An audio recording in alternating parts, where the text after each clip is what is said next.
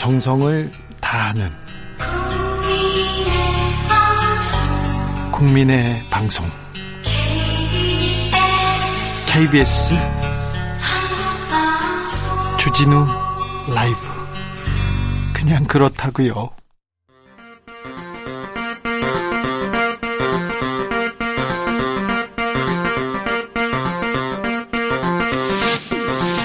주진우 라이브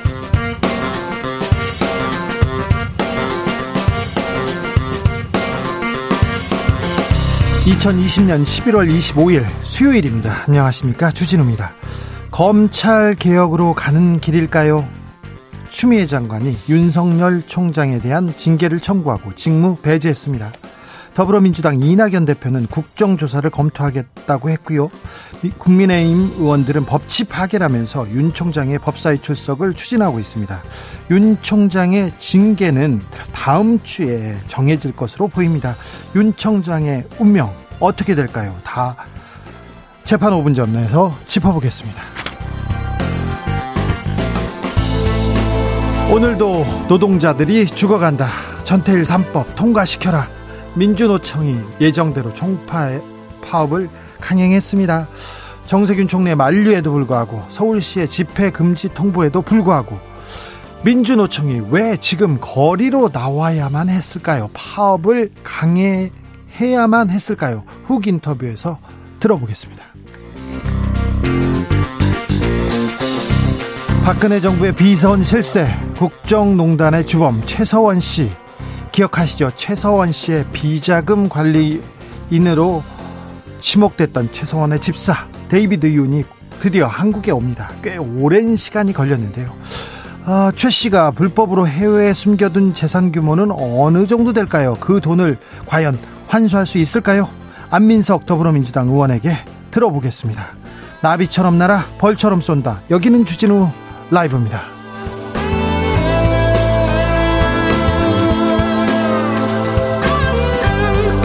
오늘도 자중차에 겸손하고 진정성 있게 여러분과 함께 하겠습니다. 오늘도 무사히 잘 넘겨보겠습니다. 어제 저녁에 추 장관의 기자회견이 있었습니다. 그 이후에 국회에서 서초동에서 윤석열 돌풍이 불어닥쳤습니다. 하루 종일 추미애 윤석열 뉴스로 어우 귀가 따가우셨죠. 아, 추미애 장관의 윤석열 총장 직무 배제 여러분은 어떻게 보셨습니까? 어떤 생각을 가지고 계신지요? 물어보겠습니다. 그래, 이쯤에서 다시 생각해 봐야 할 게 있습니다. 이 갈등과 혼란 속에서 잊으면 안 되는 것, 검찰 개혁입니다. 2020년, 우리는 왜 검찰 개혁을 해야 되는지, 대한민국의 검찰 개혁이 왜 필요한지, 그 이유에 대해서도 여러분 이야기 들어보겠습니다. 샵 9730 짧은 문자 50원, 긴 문자는 100원입니다. 콩으로 보내시면 무료입니다. 그럼 오늘 순서 시작하겠습니다.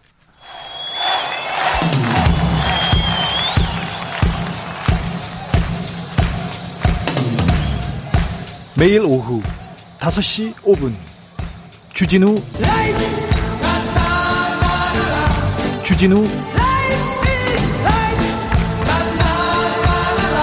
주진우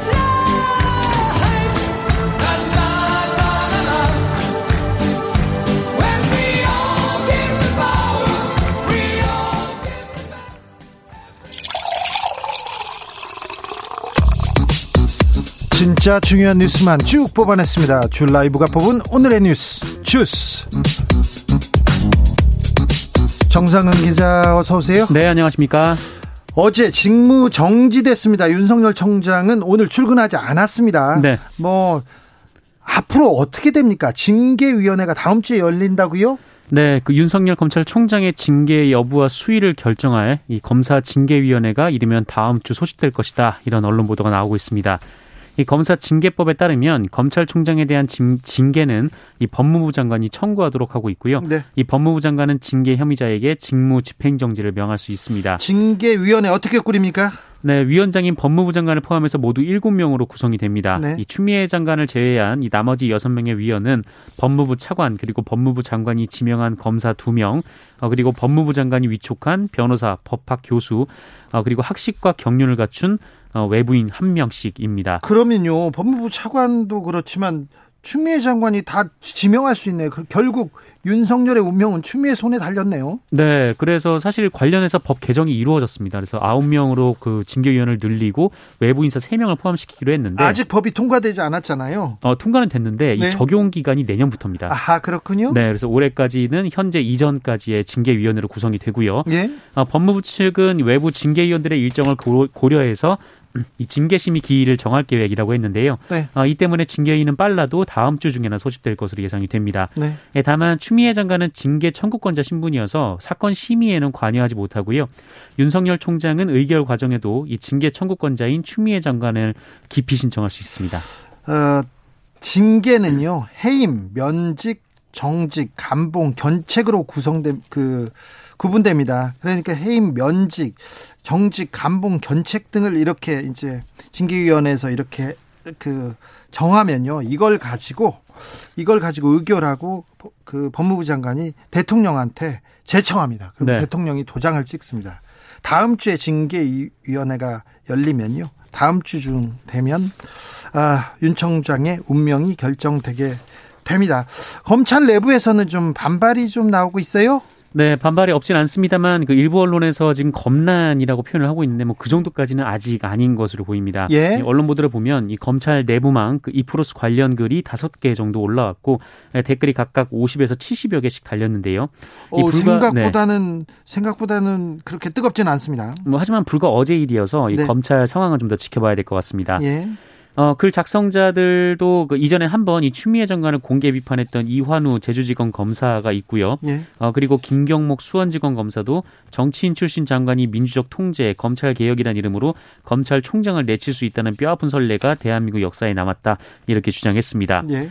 아, 김창진 부산 동부지청 형사 일부 부장검사는 어, 위법하고 부당한 징계권 행사를 좌시하지 않는 것이 국민이 우리에게 부여한 의무라고 주장했고요. 김창진 검사는 박근혜 이재용 국정농단 사건을 어, 수사했던 담당 검사였어요. 네, 이 정의도 청주지검 형사 일부 부장검사도 부당한 지시는 거부하자라고 주장했습니다.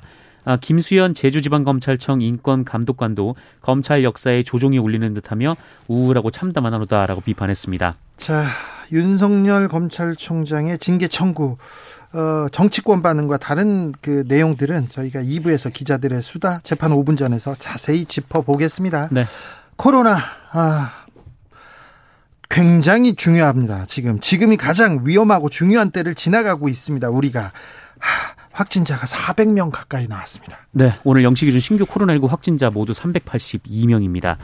어, 국내, 국내 발생 신규 확진자가 363명이고요. 서울이 139명, 경기도가 77명, 인천이 39명으로 수도권만 255명이 달합니다. 누적 확진자가 3만 1,735명, 누적 사망자 513명입니다. 서울 동대문구 고등학교 집단 감염이 마포구에 있는 교회를 통해서 크게 번지고 있는데요.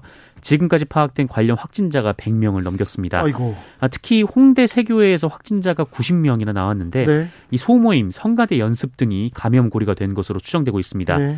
여기 교회가 입구만 세 곳이어서 출입처 관리도 제대로 안 됐다라고 하고요.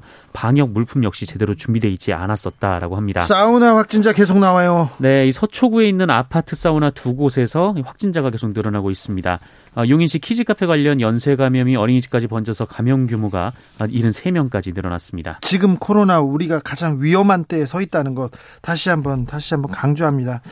음, 정부도 좀 어, 세부 지침을 조금 더좀 그 줘야 될 것 같아요. 생활 속 거리두기 세부 지침 변경한다는 얘기도 있습니다. 네, 이 중앙재난안전대책본부는 오늘 오전 정례 브리핑을 통해서 이 생활 속 거리두기 세부 지침 개정 소식을 전했습니다. 네. 어, 먼저 개인 5대 방역 중요 수칙이 있는데 어, 이 중에 가장 첫 번째로 마스크 착용을 올렸습니다. 마스크가 중요하죠, 마스크. 네. 네 실내 및 다른 사람과 거리 유지가 어려운 그, 실내 다른 아, 실내 및 다른 사람과 거리 유지가 어려운 실외에서는 마스크를 착용하고 다른 사람과 거리를 두라였고요. 두 번째 수칙은 뭡니까? 네, 원래 첫 번째 수칙이었던 아프면 3, 4일 집에 머물 머물기입니다. 예. 이거를 좀 더 확대해서 아프면 검사를 받고 집에 머물며 타인과 접촉을 최소화한다라고 바꿉니다. 그리고요. 아, 그리고 제4 수칙으로는 기존의 아침 저녁 환기를 최소 1일 3회 이상 환기로 바꿉니다.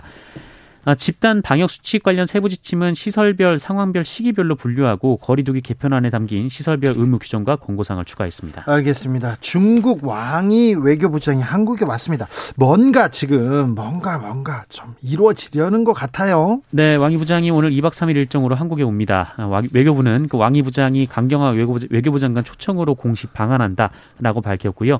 어, 내일 오전 외교부 청사에서 한중 외교장관 회담을 갖습니다. 예, 한중 외교장관 회담은 코로나19 팬데믹 이후에 처음입니다. 예. 이 왕이 부장은 내일 오후 이 청와대에서 문재인 대통령도 예방을 하는데요. 문재인 대통령도 지난해 12월 이후 약 1년여 만에 왕이 부장을 만납니다. 시진핑 국가주석의 방한 일정 논의하겠죠? 네, 방한 일정 논의가 있을 것으로 보이고요. 이 한중 두 나라의 코로나19 대응 협력 방안 등도 논의가 될 것이다라고 추정이 되고 있습니다. 어, 정상근 기자 페북합니까 페이스북? 어, 있는데 잘 네. 사용하지는 않습니다. 잘 사, 페북 관련해서 굉장히 좀 쇼킹한 뉴스가 나왔어요. 과징금 부과받았다고요? 네. 이 개인정보 보호 정책을 총괄하는 중앙 행정기관인 개인정보 보호위원회라는 기관이 있습니다.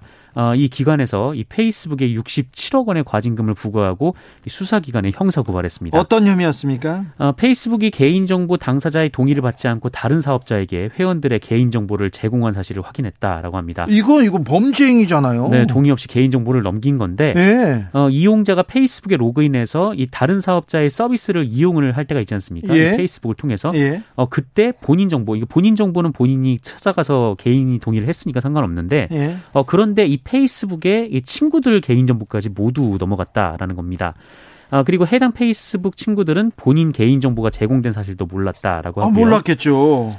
어, 그런데 이런 행위가 2015, 12년 5월부터 2018년 6월까지 무려 6년간이나 이어졌다라고 하고요. 네. 예, 국내 페이스북 이용자가 1,800만 명 정도 되는데 예. 어, 이 중에서 330만 명 이상의 개인 정보가 제공됐다. 아, 이거 합니다. 놀라운 일인데요. 네, 굉장히 많은 사람들의 개인 정보가 넘어갔는데요. 예. 어, 그리고 조사 과정에서 페이스북이 자료를 거짓으로 제출하거나 불완전한 자료를 제출했, 제출하면서 조사를 방해했다라고도 지적이 나왔습니다. 네. 이 조사에 착수한 지 20여 개월이나 지난 후에 해야 관련 자료를 제출했다라고 하고요. 예. 어, 그리고 페이스북 이용자 수만 제출하고 친구 수를 제출하지 않아서 위반 행위 규모 산정을 어렵게 했다라는 게 개보이 측의 주장입니다. 자, 그런데 그 67억의 과징금 이거 좀 너무 전 부족하다는 생각이 들어요. 이렇게 아, 개인정보, 친구 정보들을 다 또 그 이렇게 팔아넘기는 게 어디 있어요? 이거 잘못된 거죠. 네, 330만 명이나 되는데 네. 네 60억 원은 너무 너무 작은 돈이 아닌가라는 생각이 듭니다. 아, 이 회사 돈 많이 버는데 돈 많은데 좀 징벌적으로 손해배상 청, 청구해야 되는 거 아닌가 이렇게 생각합니다.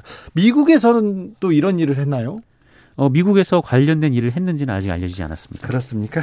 살펴보겠습니다. 페이스북 좀 너무한 것 같습니다. 그리고 우리나라에서만 만약에 이런 일이 있다면 더 좀 화가 나는 일이네요. 네. 자, 걱정이 되는데요. 3분기 출생률이 역대 최저랍니다. 어, 올해 계속해서 최저치를 경시, 갱신하고 있는데 이게 올해 3분기 역대 최저랍니다. 네, 3분기 출생아 수가 7만 명 아래로 떨어졌습니다. 역대 최소 기록인데요. 예. 어, 오늘 통계청이 발표한 인구 동향 자료에 따르면 올해 3분기 전국 출생아 수는 6만 9,105명으로 어, 작년 같은 기간보다 4,578명이나 감소를 했습니다. 6만 9천 명 그러니까 7만 명도 안 된다고요? 네, 그렇습니다. 아이고. 그 올해 3분기까지 누적 출생아 수가 21만 1,768명인데요. 그러면 연간 출생아 수가 30만 명도 안 된다는 건가요? 그렇습니다. 그러니까 우리나라의 연간 출생아 수는 2002 2002년부터 2016년까지 15년 동안 40만 명대를 유지를 했었거든요. 예. 어, 그런데 2017년에 30만 명대로 떨어졌습니다. 어, 그리고 만약에 올해 30만 명을 밑돈다면 불과 3년 만에 20만 명대 진입을 코앞에 둔 상황입니다. 어, 축소가 굉장히 빨라지고 있는 네. 상황이고요.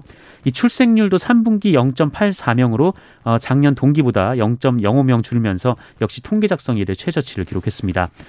어, 이대로라면 올해 연간 합계 출산율도 2018년 이후 3년 연속으로 한 명을 밑돌 가능성이 크고요. 예. 또 이대로라면 올해 연간 기준으로 사상 처음으로 첫 인구 자연 감소가 거의 확실시되는 상황이라고 합니다. 어, 뭐 통계만 보자면 우리나라가 2050년에는 가장 많은 인구가 줄었을 것이라는 이런 통계도 나오고 있습니다. 네. 저출산 굉장히 중요한 문제 같습니다. 사회 이 저변 어, 저변이 이렇게 건강하지 않다는 건데요. 올해 그 저출산 예산이 40조 원입니다. 올 한 해. 네. 40조 원인데 아, 조금 좀 효과적으로 잘 써야 되는 거 아닌가 이렇게 생각을 해봅니다. 굉장히 중요하고 무서운 뉴스입니다. 그런데 이 부분에 대해서 우리가 또더 신경을 좀 써야 될 것 같습니다. 아이를 낳기 어렵다. 어? 자식들한테 그 대한민국에서 하는 걸 추천하는 게 쉽지 않다 이렇게 생각하는 거는 굉장히 위험하고 아 진짜 무서운 일이 아닌가 이런 생각을 해봅니다. 네. 아 조금 더 신경 써 주십시오. 40조 원 좀 잘 쓰면 출산율 좀 끌어올릴 수 있지 않을까 생각도 해보는데요. 아, 마지막으로는 조금 반가운 뉴스입니다. BTS가 그래미상 후보에 올랐습니다. 네, 그래미상을 주관하는 미국 레코딩 아카데미는 방탄소년단의 다이너마이트를 제63회 이 그래미상 Best Pop Duo Group Performance 부문 후보로 발표를 했습니다. 두 부분인가요? 하나인가요? 아, 하나입니다. 네, 아, 듀오 그룹 퍼포먼스 네, 이 부분인데요. 네. 이 국내 클래식이나 국악 관계자가 그래미상 후보에 오르거나 수상을 한 적은 있는데 한국 대중음악의 후보 지명은 이번이 처음입니다. 아, 그래요. 네, 이로써 방탄소년단은 빌보드 뮤직 어워드, 아메리칸 뮤직 어워드에 이어서 한국 가수 최초로 미국 3대 음악상 후보에 모두 오르게 됐습니다. 있습니다. 네. 어, 경쟁자가 이 두아리파, 이 저스틴 비버, 레이디 가가, 이 테일러 스위프트 같은 네, 세계적으로 유명한 팝스타들입니다. 좀 세네요, 경쟁자들이. 네, 이 그래미는 다른 상과 달리 미국 음반 산업에 종사하는 레코딩 아카데미 회원들의 투표로 후보와 수상자를 결정을 하는데 어, 수상 결과는 1월 31일 시상식에서 발표가 된다라고 합니다. 방탄소년단은 소속사를 통해서 후보에 오르니 수상 욕심도 생기고 기대된다라며 이 노력의 결실을 맺은 것 같아 말로 표현할 수 없이 기쁘고 또 신기하고 감격스럽다라고 밝혔습니다. 네.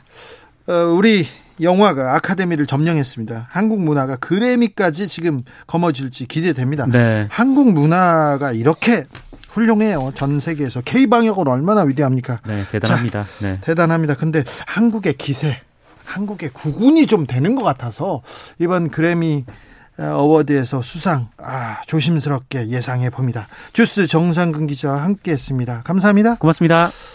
여자들한테 결혼해라, 애 낳아라 말만 하지 말고 복지 환경을 만들어 주세요. 이렇게 꽁냥님께서 얘기했는데 그래야 될 것 같습니다. 네, 그래 주세요. 8672님께서 검찰개혁 70년의 묵은 때를 벗기가 이렇게도 어렵다는 말인가요? 고인물을 한 번씩 뒤집어야 생태계가 건강해집니다. 이런 의견 주셨고요. 5476님께서는 괜히 윤 총장 지지율만 폭 발할 것 같은데 이쯤 되면 추미애 장관 엑스맨 아닌가요? 이런 문자 주셨습니다. 6894님 추미애 장관의 명을 어기면 검찰 개혁의 대상이고 추미애 장관의 말을 잘 들으면 검찰은 정당한 검찰인가요? 결국 청와대와 법무부의 말을 잘 듣고 수사를 하는 검찰이 검찰 개혁에서 가장 원하는 검찰인가 보다 이런 의견도 주셨습니다. 1402님 검찰 개혁 한동훈 검사가 증명해 줬잖아요. 일개 장관 그런 생각을 가지고 있는 검찰 개혁해야죠 얘기합니다. 2081님이 검찰에 참담하다라는 발버둥이 국민의 눈에는 더 참담하게 보입니다. 이렇게 의견이 계속 갈리고 있습니다. 팽팽합니다. 6549님, 법치는 무소불위 검찰총장에게도 적용돼야죠. 그래야죠. 대통령도 법무부 장관도 수사받는데 자신은 검찰도 패싱, 감찰도 패싱하나요? 이렇게 어, 콕 집어서 얘기하셨고요. 8, 4876님, 하루하루 힘들, 힘들고 힘들게 하루하루 살얼음 걸으면서 꾸려가고 있습니다. 추 장관, 윤 검찰총장, 싸움 관심 없습니다. 이런 의견도 주셨습니다. 코로나 시대로 하루하루 어렵다는 분들이 많아서요. 그리고 2단계로 어, 격상되면서 이번엔 진짜 어렵다, 힘들다 이런 목소리가 계속 나오고 있습니다. 이 목소리에도 귀를 기울일, 기울여야 할 것 같습니다. 교통정보 다녀오겠습니다. 정현정 씨. 주진우 라이브.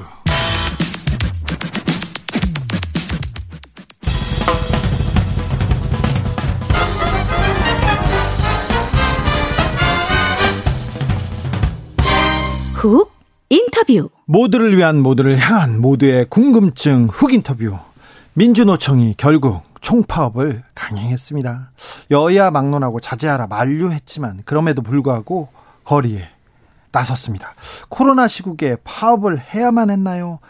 해야만 했던 그 이유는 무엇이었는지 직접 들어보겠습니다. 민주노총 한상진 대변인 모셨습니다. 안녕하세요.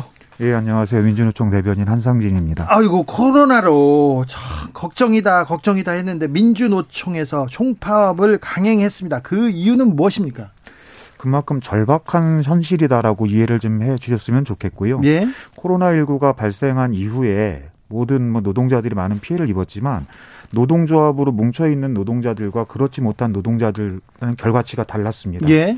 그렇기 때문에 이제는 그 노동조합을 무력화시키겠다, 아예 존재 자체를 없애버리겠다라고 하는 계약 국면으로 저희는 판단을 하고 있고요. 그래서 국회 일정이 본격적으로 시작되기 전에 오늘 경고 파업으로 선제 파업으로 해서 오늘 파업 투쟁을 전개를 한 것이고요. 예. 결국은 10%의 노조 조직률이지만 저희들이 이것을 지켜야지만 90%의 미조직 노동자들을 지킬 수 있다라고 하는 절박함 때문에 오늘 어, 투쟁을 전개를 했습니다. 아니 지금 정부가 그리고 지금 국회가 민주 노조를 없애려고 생각한다고요? 예, 지금 정부에서 발의한 법안하고 논의되는 법안들이 예. 노동조합의 근간 헌법에 보장되어 있는 노동 상권을 심각하게 저해시키는 내용으로 발의가 되어 있기 때문에 헌법 저희- 헌법까지 저해한다고요? 예 맞습니다. 어떻게 해요? 어 헌법에는 노동 상권을 해서 단결권, 뭐 단체 교섭권, 단체 행동권이 있죠. 예. 근데 이것들을 정부에서 발의한 내용들을 보면 어 조합원 비종사 조합원의 노동조합 그러니까 사무실 그러니까 사업장 출입을 제한하거나 예. 아니면 사업장 안에서의 어, 쟁의 행위를 금지하거나 그리고 음 모든 노동자들의 근로 조건과 고용 조건 이것들을 이제 맺어 놓은 게 단체 협약인데 예. 그것을 현재 2년으로 되어 있는 것을 3년으로 1년을 더 연장을 시키면서 좀 시대의 변화에 맞춰가는 노동 조건이 아니라 그것들을 고착화시키고 후퇴시키는 방안으로 나오고 있기 때문에 저희는 이것을 심각한 헌법의 어, 노동기본권 침해라고 보고 있습니다. 정부가 발의한 노조법 개정안이 노동 계약이다 이렇게 생각하시는 거죠? 예, 맞습니다. 그래도 2년에서 3년으로 좀 어, 연, 연장했다고 해서 헌법을 또 위배했다고 이렇게 얘기하기에는 좀 무리한 거 아닙니까? 그 예를 쉽게 예를 들- 들면 예. 우리 진행하시는 이제 우리 주진우님께서 여기 지금 KBS에 노조위원장에 출마를 하셨어요. 네. 하고 당선이 됐다라고 치면 저는 저 비정규직이고. 아니 그러니까 네. 가정이 그런 겁니다. 네. 가, 가정을 하면 네. 자, 그렇게 해서 보통 노동조합이 임기는 위원장의 임기는 2년이에요. 예. 그러면서 우리 조합원들을 위해서 이렇게 이렇게 뭘 하겠다 하겠다 회사와 이걸 해가지고 이런 것들을 지켜내겠다 네. 아니면 이것들을 따오겠다라고 약속을 하죠. 네. 근데 작년 전임 위원장께서 단체 협약을 체결을 하셨어요. 예. 그렇게 하고 나서 회사에다가 어, 단체 협약 갱신하자 교섭하자라고 했는데 회사에서는 이렇게 이야기를 하는 겁니다. 무슨 소리야? 이제 2년이 아니라 3년으로 연장됐으니까 주진우 위원장하고는 교섭 안 해도 돼. 이게 법으로 정리가 되는 거예요. 어, 네. 지금 4차 산업 시대에 이렇게 되게 많은 변화들이 오고 있기 때문에 그것에 맞는 노동 조건, 고용 조건들도 많이 바뀌고 있죠. 네. 그러니까 빨리빨리 대응하기 위해서는 더 짧게 짧게 텀을 끊어 가져야 되는데 그것을 외래 연장시키겠다라고 하는 것은 시대 흐름에 맞지 않습니다. 네. 그러니까 상당한 계약적인 요소인 거죠. 그런데 그래도 코로나 상황이 심각하잖아요. 서울시에서 확진자 발생하면 손해배상 청구하겠다 이렇게 했는데 아이고 국민들이 이렇게 파업을 강행하면 집회 강행하면 국민들의 시선이 그렇게 좀 싸늘하지 않습니까? 예, 맞습니다. 그렇죠. 그래도 해야 되겠습니까? 충분히 그런 상황들을 고려를 했습니다. 예. 어, 코로나가 이제 다시 재창궐을 하면서 이제 방역 지침이 이제 상승을 했고 예. 특히나 서울시 같은 경우는 선제적으로 2단계이지만 3단계에 준하는 조치를 취하고 있습니다. 예. 예, 그래서 저희가 세워놨었던 계획은 네. 그 상향되기 전에 세워놨던 계획인데 그것을 긴급하게 수정을 하고 네. 정부가 하고 서울시가 제시하는 방역 가이드에 맞춰서 그 충분히 저희가 선제적으로 준비하면서 저희들의 목소리를 낼 수 있도록 변화를 시켜냈다라고 하는 거고요. 네. 그러다 보니까 국민 여러분들께서 되게 걱정하시죠. 네. 하고 실제로 여기서 그럼 어떻게 될 거냐. 그래서 저희가 얘기했던 대로 오늘 대규모, 그러니까 100명 정도에 되는 인원이 모이는 집회를 취소를 하고 예. 9명씩 서울시에 있는 특히 정부 여당, 더불어민주당 의원 사무실들 14곳과 네. 더불어민주당 서울시당 앞에서 아홉 명이 모여서 하는 기자회견 그리고 저희들의 요구를 밝히고 그것을 전달하는 내용으로 진행을 했고요. 네. 어, 이게 보이실지 모르겠는데 이게 철저하게 다 아홉 명씩 맞춰가지고 네. 다 진행들을 해서 정부 가이드대로 발열 체크하고 서명부 작성하고 혹시라도 네. 혹여라도 사후에 일이 터져도 예. 이것들이 사후가 관리가 될 수 있도록 충분히 저희는 예방 조치하고 준비는 했네요. 예, 철저히. 그렇게 철저히 했습니다. 네. 전국적인 그 총파업 진행이었습니까? 그런데 뭐 대규모 집회를 열고 그러진 않았네요.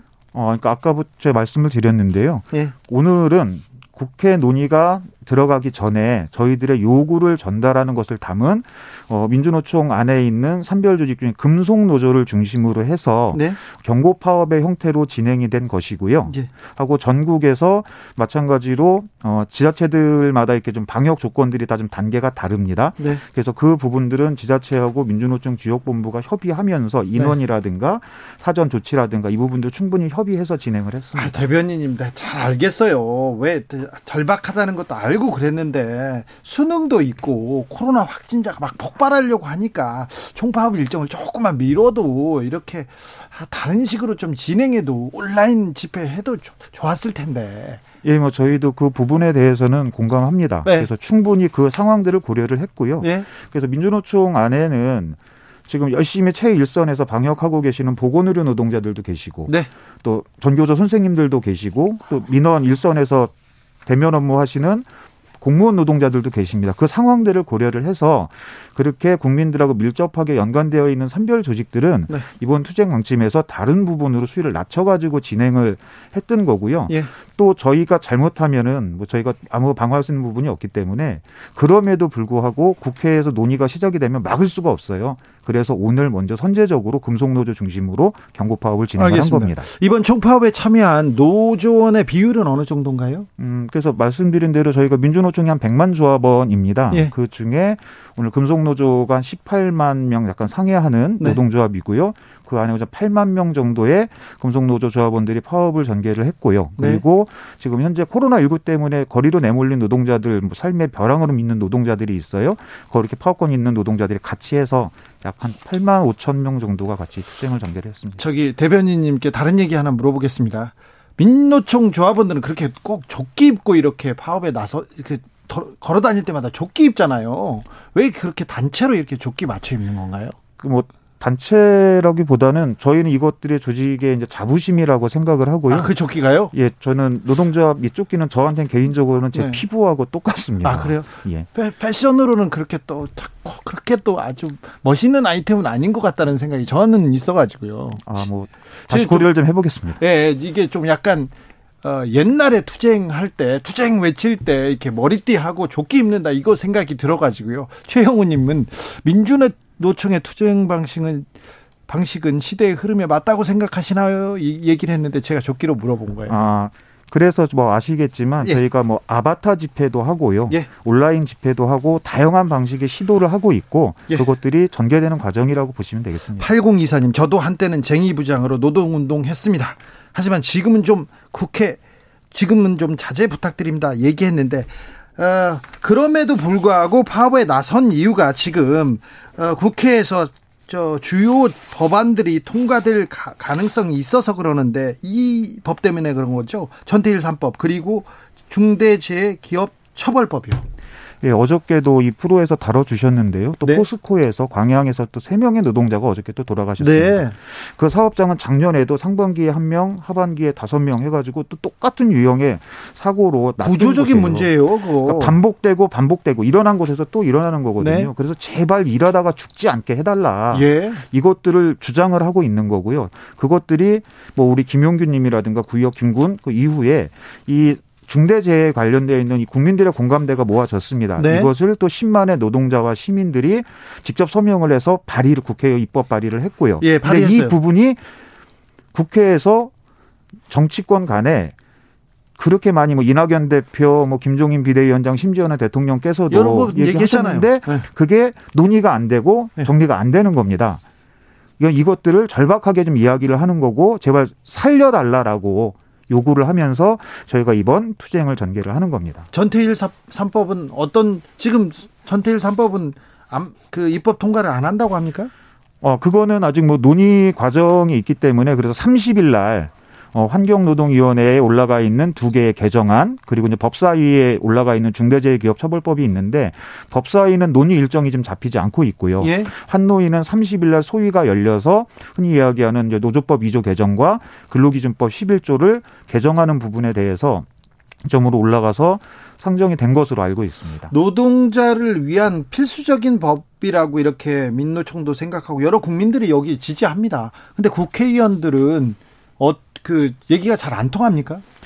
일단은 뭐 공감대들은 이야기하지만 그 그분들도 선거 때 선거 때는 통과시키겠다고 얘기했어요. 예, 맞습니다. 공약 사항이기도 하고요. 예. 근데 그건 뭐 항상 알지만 선거 때하고 당선된 이후하고는 완전히 입장이 바뀌어 버리죠. 예. 그리고 어쨌든 간에 대한민국에서 그동안 기득권을 가지고 왔었던 재계, 재벌 이분들은 이쪽에서는 이 부분에 대해서 완강하게 반대 입장을 표하고 있습니다. 예. 그러다 보니까 또 내년 뭐 보선부터 해서 또 대선 국면으로 갈 텐데 그거 좀 눈치를 볼 수밖에 없는 상황 아닌가 네. 뭐 그렇게 판단합니다. 저희가 법안에 대해서 계속 조금 더 얘기를 나누겠습니다. 나눠야 되는데 계속 지금 청취자분들한테 이런 질문 옵니다. 6822님께서 고려를 했으면 집회를 하지 말아야지 뭐를 고려했다는 겁니까? 얘기하면서 신천지나 정광훈 광화문 집회와 다른 게 뭡니까?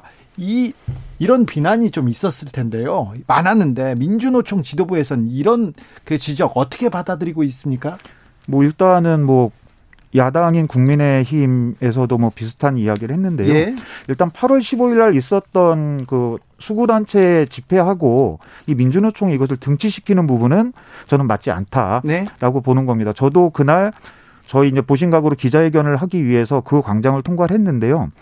상황이 완전히 다르죠. 네. 통제가 불가능한 상황에서 하고 어떤 분들은 본인이 확진일 수 있겠다라고 하는 가능성을 알고 계신 분들도 계셨고 네. 심지어는 그 안에서 마스크 착용이나 이런 것도 없이 하고 그 이후에 그 결과치 폭발적으로 드러났던 부분과 그 이후에 민주노총이 여러 형태의 뭐 행사나 집회를 하면서 나왔던 결과치는 확연히 다른데 그것을 등치시켜서 이야기하는 것은 문제가 있다라고 네. 보는 거고요. 네. 야당에서는 그것을 대통령이나 정부나 또 여당을 공격하는 하나의 수단으로 민주노총을 같이 등치시키려고 하고 있다. 네. 저는 그렇게 판단합니다. 정부의 노조법 개정안이 독소 조항을 가지고 있다. 네. 노동 계약이다 이렇게 주장하셨는데 그 독소 조항만 개정되면 총파업은 철회됩니까? 예, 저희는 계속해서 요구를 했습니다. 국회에서 논의가 중단이 되면 음. 민주노총도 투쟁 접겠다라고 이미 몇 차례 밝혔습니다. 근데 논의가 중단되는 게 중요한 게 아니라 어떤 쪽으로 논의를 해 나가야 하는 부분도 있지 않습니까? 아, 그래서 예. 지금 정부에서는 ILO 핵심 협약 비준 예. 이것을 위해서 국내에 노동관계법 조정이 필요하다라고 네. 하는 이유를 근거를 대고 있지만 이는 사실과 다릅니다. ILO 핵심 협약 비준과 이 지금 현재 정부가에서 발의한 노동계약안은 전혀 상관이 없고요. ILO는 핵심 협약을 비준하고 비준을 하면 그 발효는 1년 뒤에 됩니다. 그 1년의 기간 동안에 국내의 국제 기준에 맞도록 국내 노동관계법을 조정해라, 개정해라라고 예. 하는 건데 네. 정부에서는 마치 이것이 꼭 필요 충분 조건처럼 여론도 호도하고 실제로 많은 돈을 들여가지고 그렇게 홍보하고 있어요. 근데 이것은 ILO 취지와 맞지 않다. 라고 하는 거고요. 그래서 네. 저희는 충분히 비전하고 1년 동안에 노동자, 사용자, 심지어는 사용자 단체들도 정부의 개정안에 반대합니다. 저희 노동자들도 반대를 해요. 네. 그럼 당사자들이 반대하는데 그것을 왜 밀어붙입니까? 전문가들도 있으니까 당사자들 모아놓고 1년 동안 충분히 논의하고 수기해서 국제 기준에 맞는 우리 국내의 노동관계법을 개정하면 됩니다. 네. 이것을 저희가 요구를 하는 거고요. 그것은 국제 기준이라고 하는 부분들이 있죠. 예. 그거에 충분히 맞춰서 이 논의가 진행되어야 한다. 그래서 정부가 지금 추진하고 있는 하고 여당이 추진하고 있는 국회에서 논의되고 있는 이 부분을 중지하고 중단하고 당사자들의 목소리를 들었으면 좋겠다라는 겁니다. 중지하고 당사자들의 목소리를 들어라. 더 논의하라. 예, 논의 같이 하자라는 겁니다. 아, 논의를 같이 하지 말라는 게 아니라 같이 하자는 예, 같이 거죠. 하자라는 겁니다. 네. 최충현님께서 이런 지적하셨어요. 안전수칙 다 지키고 아홉 명이 하셨으면 이해합니다. 매일매일 다섯 명씩 돌아가는데, 돌아가시는데 얘기했습니다. 매일매일 다섯 명씩 아, 산업 현장에 나왔다가 집에 못 돌아가시는 분이 있습니다. OECD나 뭐 국제 노동 기준에서도 이건 너무 잘못된 거고요. 좀 우리가 수위를 높여야 되는 것도 같습니다. 1391님은 이 시점에서 집회는 마치 국가의 코로나 위기를 기회로 삼는 것만 같아서 절대 반대합니다. 이런 의견도 있습니다. 자, 파업을 또 예정하고 계십니까? 앞으로의 투쟁 계획도 좀 알려주십시오. 그러니까 저희가 서두에도 말씀드렸다시피 저희가 세워놨던 투쟁 계획은 전면 다 일단 철회를 했습니다. 코로나 상황이 이렇게 단계가 상승이 됐기 때문에 네. 그리고 오늘 저희는 다시 한번 마지막으로 금속노조의 조합원들이 파업을 하면서 이 논의 중단을 요구를 하고 전태일 삼법 제대로 만들자라고 하는 주장을 했습니다. 네. 그것을 정치권에서 하고 국회에서 받아들이면 됩니다. 근데 그것이 아니라 계속 강행하고 한다면 저희는 제한된 조건이지만 충분히 뭐 처져 있는 테두리 안에서 저희들의 목소리와 의견을 전달하려고 좀 계획하고 있습니다. 그 논의를 다시 시작을 합니다. 지금 그 현 정부가 노동자들을 위한 정책 잘 안 내놓습니까? 노동 친노동자적인 정부 아닙니까? 어, 뭐 다들 그렇게 생각하시는데요. 실제로 저희 노동자들에게는 뭐 문재인 정권이 얘기했었던 뭐 노동 존중이라든가 이것들이 피부로 와닿지 않고 있고요. 실제로 뭐 생색내기나 이런 부분으로 전락하고 있다. 뭐 예를 들면 어 취임하시고 처음에 간 데가 인천공항공사에 가가지고 비정규직 제로 시대를 선언을 하셨는데 네. 그 이의 결과치는 다 그냥 비정규직이 비정규직으로 다시 전환이 된 거예요. 자회사라고 하는. 근데 그 자회사도 무기계약직도 그냥 비정규직이거든요. 네. 근데 그것을 비정규직 공공 부분의 비정규직이 뭐 선도적으로 잘 되고 있다라든가 이런 것들은 맞지 않는 거고요. 또 하나는 아까 뭐 핵심적으로 요구했었던 뭐 노동자 안전의 문제라든가 이런 부분에 대해서는 전혀 정책적으로 반영이 되지 않고 있고 예. 뭐 이런 상황이기 때문에 뭐 저희는 문재인 정권을 친노동 정권으로 보기에는 너무 많이 부족하다. 네, 그렇게 생각하십니까? 서울시에서 확진자 발생하면 구상권 청구하겠다는 입장도 있어요. 네. 그런데 네. 계속 이게 파업 강행하실 거예요? 제가 보기에는 이 정부의 노조법 개정안 이거 진행될 것 같고 여기 민노총도 파업 계속 하겠다고 할 것 같은데 계속 파업 강행합니까 그러면? 아, 그래서 아까 계속 말씀을 드리는 게 오늘은 네. 선제적 경고 파업하는 2시간에서 4시간짜리 파업을 한 거고요. 경고 파업이었어요, 오늘은. 예, 네, 오늘은 경고 파업입니다. 앞으로 또 해요? 그 아까 말씀드린 대로 정부와 정치권의 논의 상황에 맞춰서 저희도 같이 그 투쟁 전술을 고민하는데 2차 총파업은 말 그대로 이제 파업이죠. 네. 투쟁 총력 투쟁들은 항상 열어놓고 있다. 네, 열어놓고 있다. 네. 음, 저는 파업에 거의 모든 파업에 지지하는 편입니다. 얼마나 힘들고 절박하면 내 그 내가 돈을 생 생명과도 같은 내 그 밥벌이를 그 지금 수도하면서 멈추면서 파업에 나섰겠냐 하는데 요즘은 걱정이 많이 됩니다. 온 국민이 일상생활 제약당하고 인내하고 있는데 민주노총에서도 좀 국민들한테 공감 얻어, 얻는 투쟁 방법 뭔지 좀 고민했으면 좋겠다는 생각이 저도 들어요. 예. 고민해 주세요. 예, 고민 많이 하겠습니다. 네. 네 오늘 제가 한 장에 두 장의 사진을 좀 보여드리려고 해요. 예.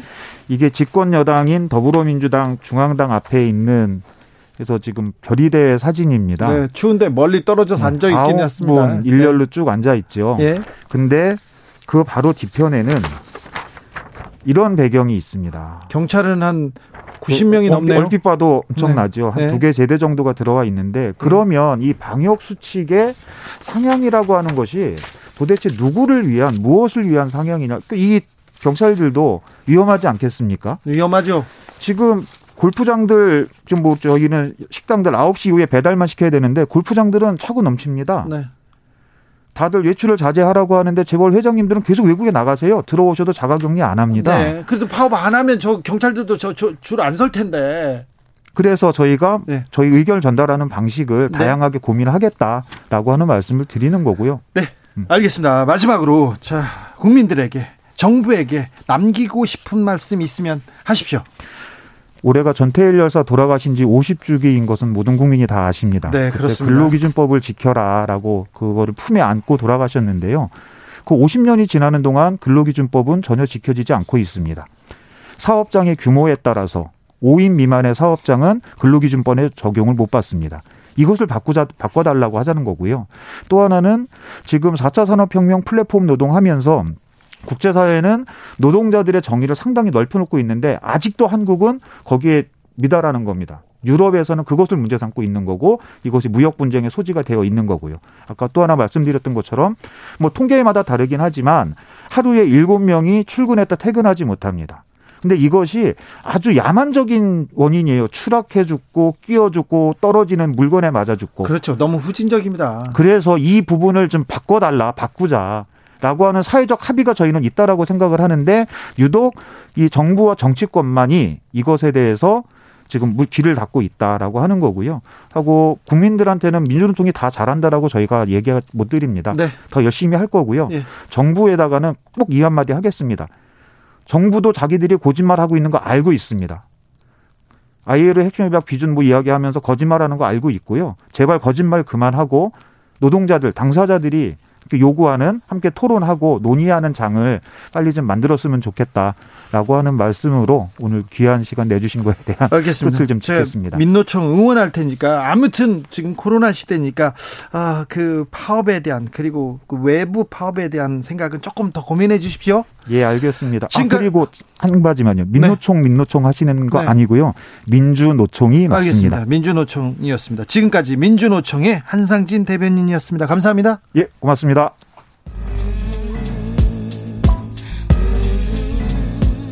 나비처럼 날아 벌처럼 쏜다. 주진우 라이브.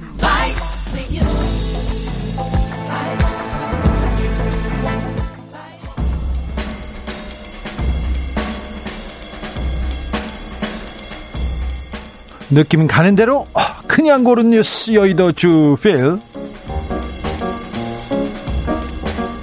일상으로 돌아가는 쉬운 길은 없다. 거리두기 둔감하게 만드는 네 가지 오해들. 경향신문 기사인데요.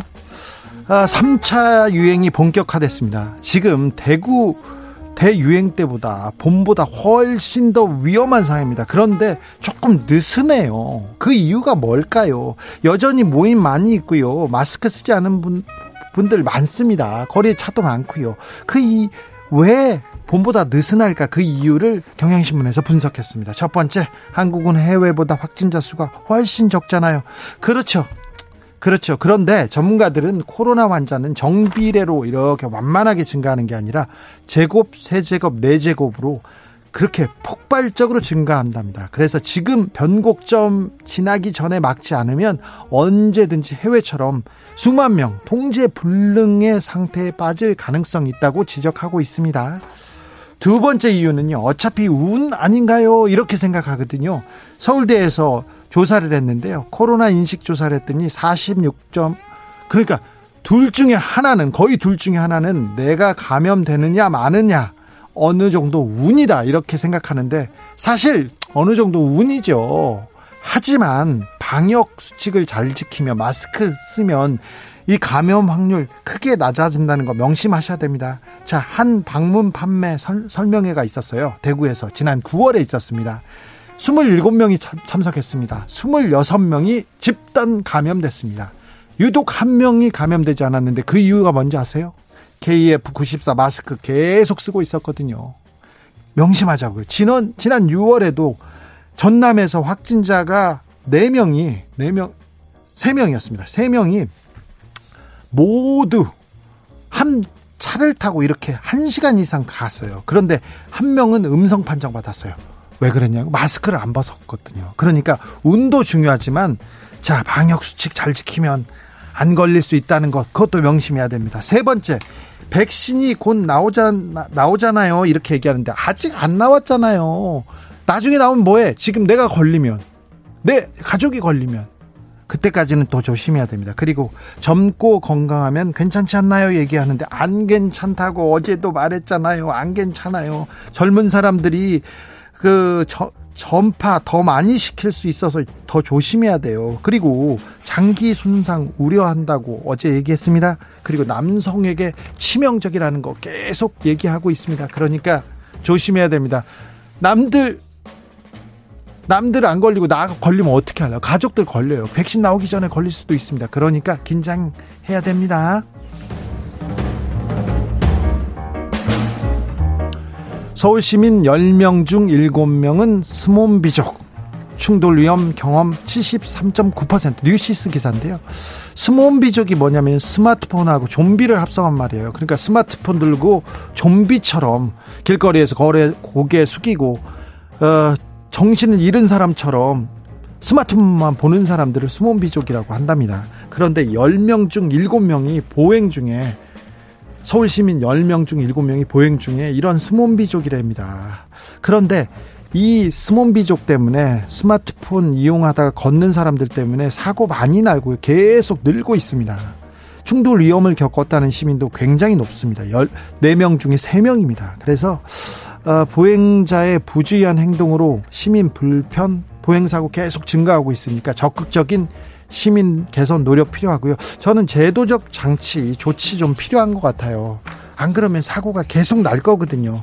아, 기술적으로도 조금 이런 사고를 막을 수 있는 방법을 만들어내야 하는데 아무튼 길거리에서 휴대전화만 보고 좀비처럼 다니다가 사고 날 수 있다는 거 계속 지적하고 있습니다. 조심하셔야 됩니다. 가족이 준 상처 또 다른 나 만나 치유받다 경향신문 기사인데요. 오늘 25일이 11월 아, 25일은 유엔이 정한 세계 여성 폭력 추방의 날입니다. 아, 여러 피해자들이 가정폭력 생존자라고 얘기합니다. 자작곡 앨범 우리 이젠을 발매했습니다. 춤과 노래로 치유하고 세상을 향해 용기를 갖자는 얘기인데요. 짧게는 수년, 길게는 수십 년 동안 배우자, 아버지, 그리고 남성 친척으로부터 폭력을 당했다고 합니다. 그런데 가정 폭력 일어나면 아우 집안일이잖아요. 부부싸움이잖아요. 훈육하잖아요. 교육하잖아요. 이런 그 통념 탓에 폭력에서 쉽게 벗어나지 못한다고 합니다. 주변이나 사법 기관에 도움을 요청해도 별다른 소용이 없다고 하네요. 여성가족부에서 2019년 조사를 했는데요. 배우자로부터 폭력 피해를 당한 후에 외부의 도움을 청한 적이 없다는 여성이 80%가 넘었습니다. 80%. 경찰의 도움을 요청했다고 답한 비율은 2.3%에 그쳤습니다. 아이고, 1년에 100회 넘게 남성에게 폭력을 당했다는 그런 분도 있는데 그 남편은 때리면서 왜 이렇게 맷집이 없어? 맞을 짓을 해서 때렸다 이렇게 얘기했답니다. 아, 여성학자 정의진은 아내 폭력은 여성의 인권보다는 가족 해체에 대한 우려가 더 우선시된다. 그래서 아내 폭력은 부부간의 심리적인 문제로 경시되고 있다 이렇게 지적하고 있습니다. 음, 매우 안타까운 상황인데요. 특별히 우리나라 가정 폭력 잘 어, 잘 나아지지 않고 있다는 거 걱정하고 우려합니다. 경찰이나 판사님들도 좀 제발 좀 수사 좀 잘해 주시고요. 판사님들 제발 좀 아이가 있으니까 같이 살아야지 이런 얘기 하지 마시고 가족을 가족은 가정을 지켜야지 이런 얘기도 조금 그만하셔야 되는 거 아닌가 그런 생각을 해봅니다.